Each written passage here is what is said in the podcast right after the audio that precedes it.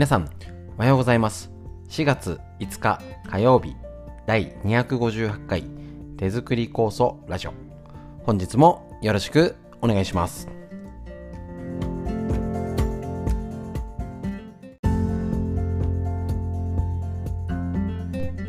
こちら、手作り酵素ラジオは埼玉県本庄市にあります芦沢治療院よりお届けしております。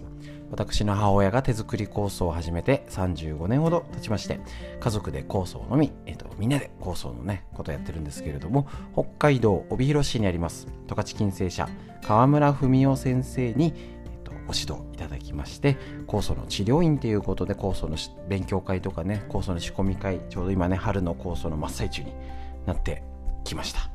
ですけれどもですね、コロナの影響で同じようにね前みたいにお食事してワイワイっていう感じができなかったりですねできない勉強会もあったり例えば東京のね出張治療とか勉強会もちょっとできなくなっておりますので今ねその一つの打開策としてインターネットを使ってのをね模索中というか挑戦中でやっております。この一つが耳から学べるラジオ、ねえっと、本庄まで行かなくても情報だけだったらねもうやっぱり直接会うのが一番ですよ。もう振り切ってみてよく分かりましたけれども。けどやっぱり耳からだけの情報ねあの情報だけだったら十分本庄に来なくても学べる。ということでですねフリーのお話から、えっとみん脳を元気にするお話。大事ですね。今週ちょっと違うお話をしております。で誰もが知りたい東洋医学の知恵。ということでラインナップ。お届けしておりますので今日もよろしくお願いします。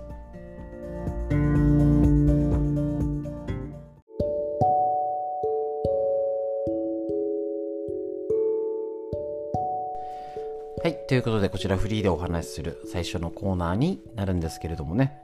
えー、とコロナのもね数がねちょっとまだねもうチェックしてないんですけどよくわからない。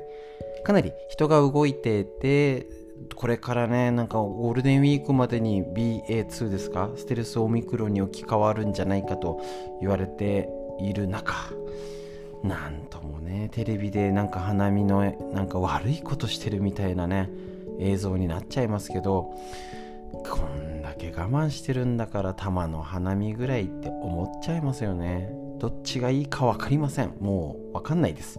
だから各それぞれの行動範囲ですね。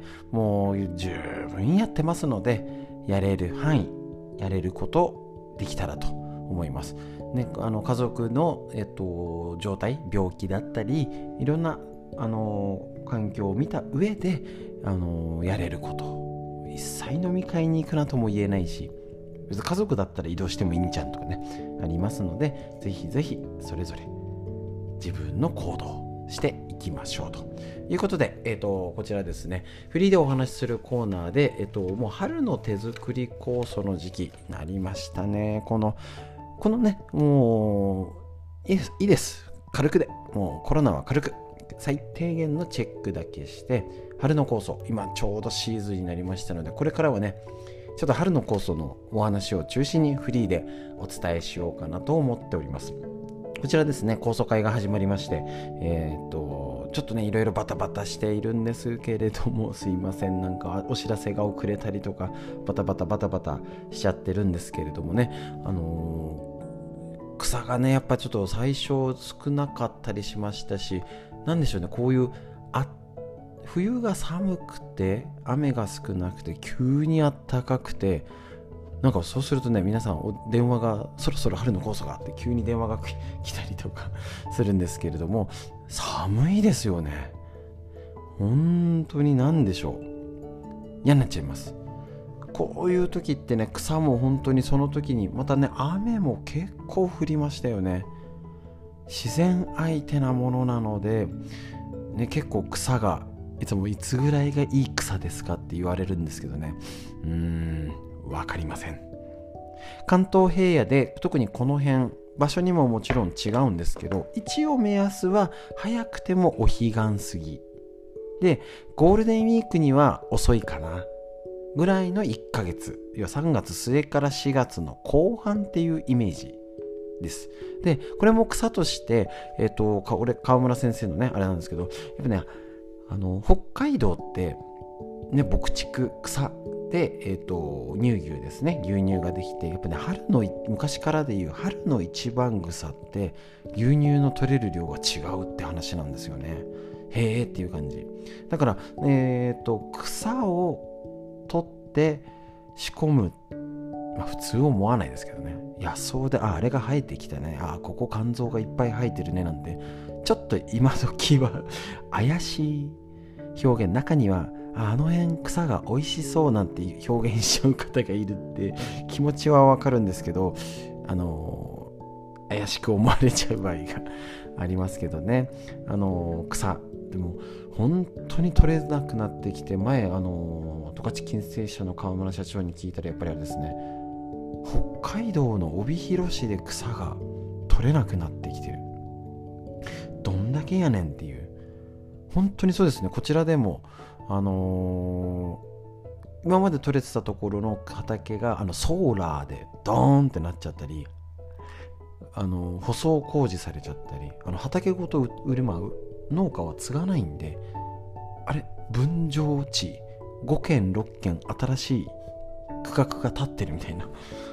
本当にここ320年30年で変わっちゃいました。だから草は本当に貴重です。ですね。こちら、えーと、川村先生の手人類の命を救う手作り酵素こちらの本より紹介すると手作り酵素とはその土地その季節に生きる植物を使う。震度富士。海からの起源を持つものを用いる。海のせいですね。自分の体と共にある常在菌を溶かし込む。そしてさらに微生物を培養する。ですね。この最高の酵素飲料発酵食品が手作り酵素っていうことなんですね。基本的に酵素っていうのは仲立ちですね、あのー、するので、えーと、酵素が直接治すっていうよりは、ね、あの病気を治すってもちろん表現はできないんですけどね。ですけど自分で作って自分で仕込んで自分のために使うんだったらありです。売ったらダメですよ。ねできたものをね。ですけど自分のために自分の道具で自分のでそれをうちなんかだったら特に東洋医学のツボとか筋膜とかで酵素をマッサージして直接ね病気は治せないですけど、ね、病気自体はお医者さんにはお任せよろしくねですけど例えば何かで手術した時の後遺症だったりだるいよねとかねあのー今日も電話だったんですけど脊柱管狭窄症とかね。って言われたらもう痛み止めしかないっていうかお手上げ？年取ったら手術できるけどねっていうものに対してだったら何かやれることはあるはずなんです。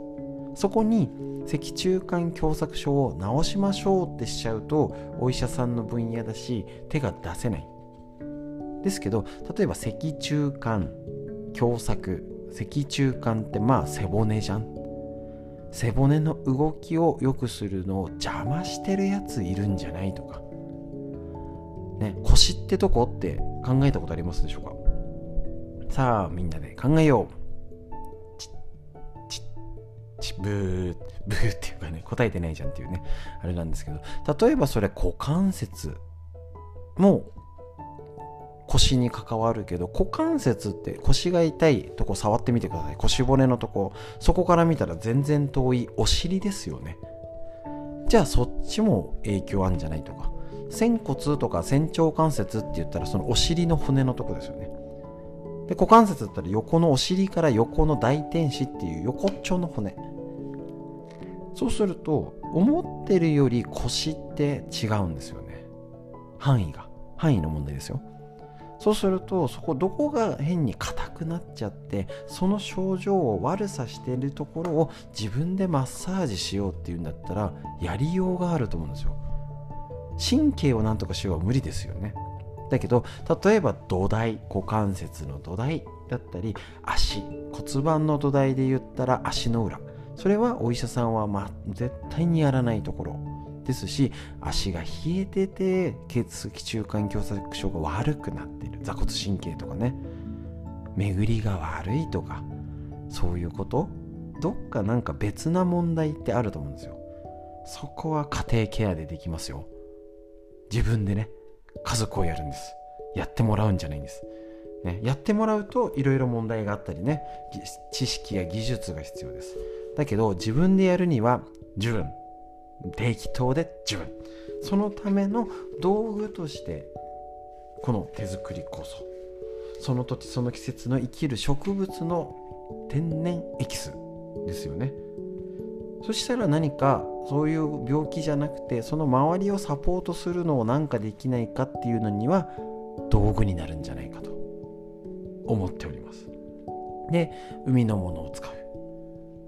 自分の体とともにある常在菌をとも溶かし込んで自分だけの酵素発酵食品ですね。なるってこと。でそれが自分の手で混ぜて培養したものを還元したっていう考えが手作り酵素になると思います。し今ねコロナだったり本当に思うんですよね。あの地球にもう旅行に行ける時代ですよ。地球月に。月？宇宙に。最先端技術すごいですよね今の。それをもってしてもコロナウイルス風邪のウイルス一つ守れないんですね。それだけ自然って脅威だしその脅威に対してやっぱり自然とともに自然の武器を使うっていう風な方が私はいいかなと思っております。しそういう自然の武器を使うっていう流れは完全になくなってきてるかなと思います。ですからこの手作り酵素どう活用するのか。作っておしまいじゃないですからね。飲んでりゃいいじゃないですからね。そんなことないこのコロナ禍。大事なことを一緒に勉強していきましょう。こういうことをちょっとこれから毎日お伝えしておこうと思います。よろしくお願いします。長くなりました。フリーの話以上です。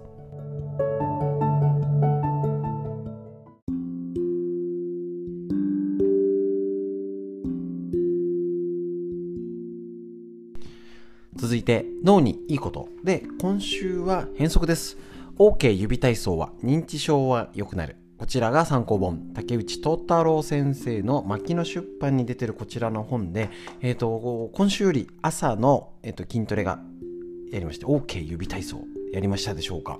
ね、ぜひあのやってみて、あ、ちょっとね、すぐ今日やったから今日楽になるっていうことじゃないんですけど、えっ、ー、と、認知症の患者が元気になった、笑顔が増えた、歩き方が速くなった、イライラしなくなった、会話が増えた、はっきりしたっていうことがある、変化があるので、皆さんで言ったら、ボケ防止脳を元気に脳を血流を良くしようっていうことでやっていきましょうで、えっと、そのことで一つちょっとね理論的なことをこの本の説明をしてあそのために指の体操をするのねとか片足立ちゆるスクワットかかと落としにもつながる運動血流を良くすることについて一緒に勉強していきましょうえっと、ざっくり言うと、ストレスには体に悪いものといいものがあるよと。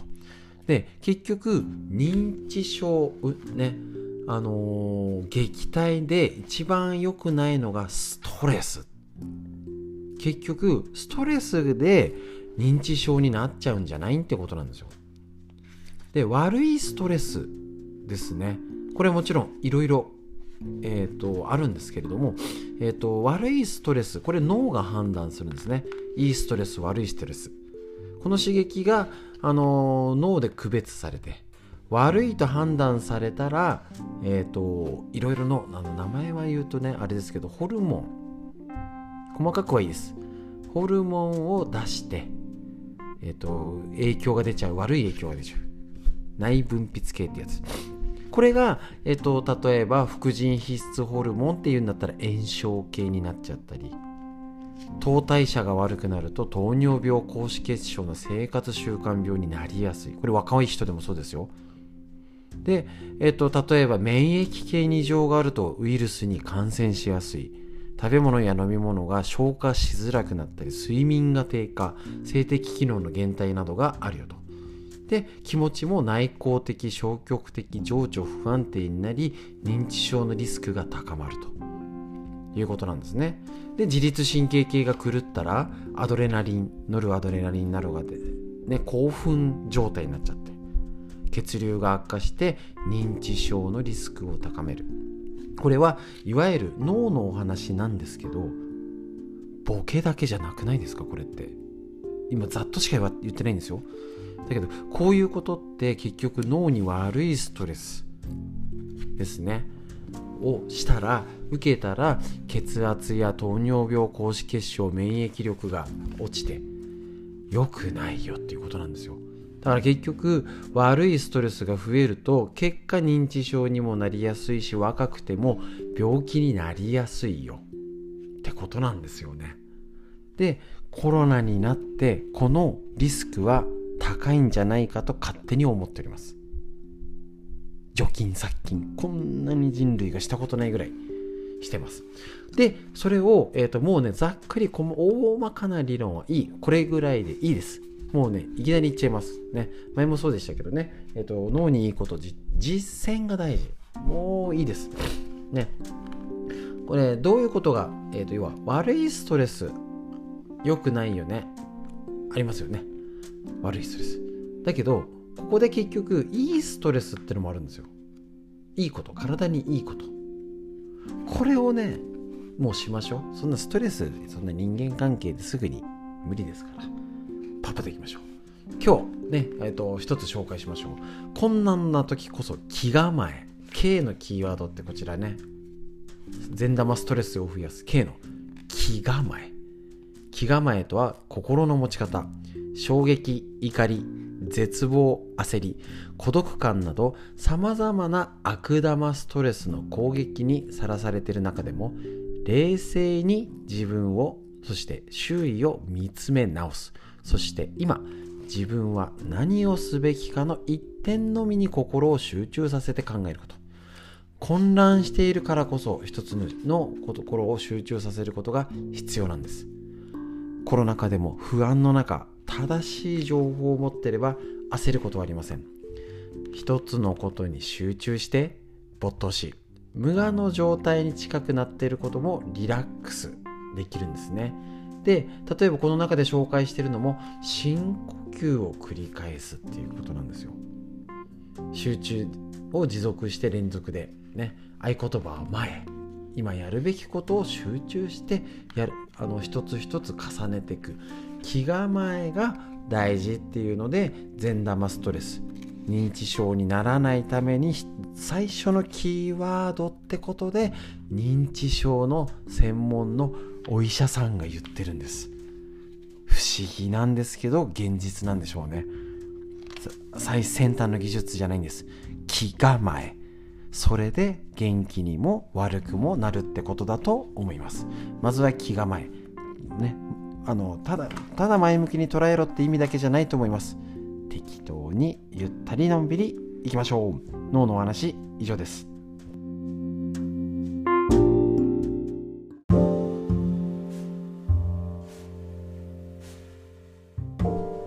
続いて東洋医学の知恵を一つ。緑薬品漢方堂の毎日漢方。体と心をいたわる365のコツ。桜井大輔先生の夏目社よりこちら出ている本から紹介。今日のページはめまいの原因の一つは脳の栄養不足ってこと。こういうことをね、えーと、東洋医学の視点から独特なのがありますからね、えーと、私自身東洋医学は、えーと最新の血液検査とかね検査ができない昔に少しでも体をどうやったら分析できるかっていうね物差しの一つだと思っております。めまいは脳が関与しているのでその原因は頭痛とよく似ています。めまいの原因は3つ。1つ目は脳に栄養がいかず正常に機能しなくなったことで起こるものです。中医学で脳は血や性そして気という栄養物質によって養われ正常に機能していると考えます。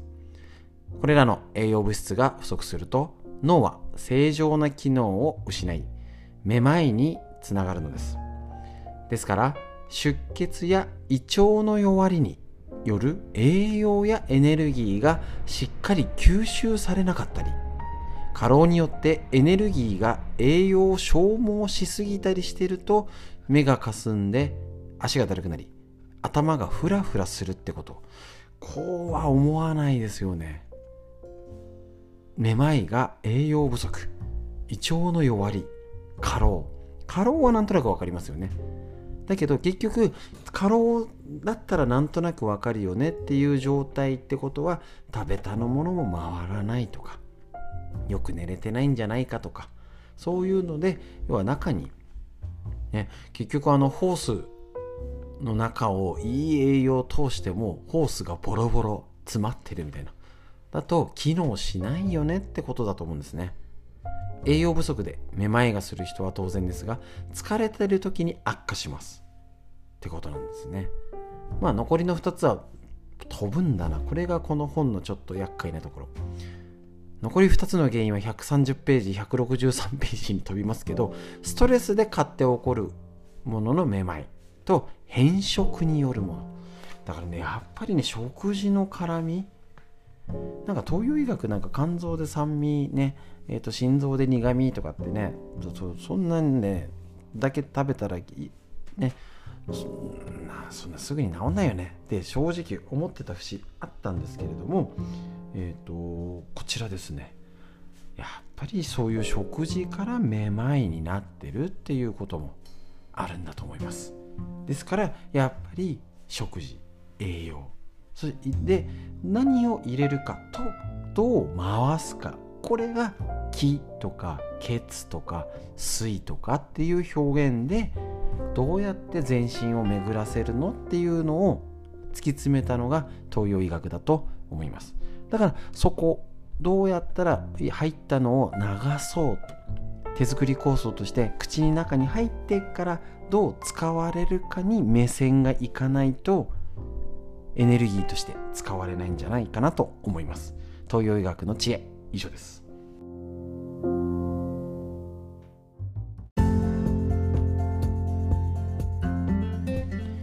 本日の以上になります。いかがでしたでしょうか？えっ、ー、とこちらですね。本当に春の構想が始まりましてね。バタバタしておりますけれども。こちらラジオはね、毎日お届けできたらと思います。はい。ですので、えっ、ー、と、ちょっとね、あのー、淡々とになりますけれども、まあ、えっ、と、これで繋がってるっていうだけでね、あの、久々にお会いできる方もね、楽しみにしておりますけれどもね、あの、久々に、あ、お久しぶりですって言って、あ、えっ、と、OCL で毎日会ってますみたいな、ありがとうございますみたいな感じでね、なるといいんですけれども、まあ、あの、直接会えない方にも届くこのラジオでいろんな方と情報が共有できたらと思います。ぜひぜひね、あのいろいろやっておりますので、えーと、こちらもね、紹介していただけたらと思います。シェアしていただいて、一緒に勉強していきましょう。それでは息吸って、吐いて、これから春、しっかり帰って暑くなりそうです。もう一回息吸って、吐いて、素敵な一日が始まりました。皆さんにとってより良い一日になりますように、最後までお聴きくださいまして、ありがとうございました。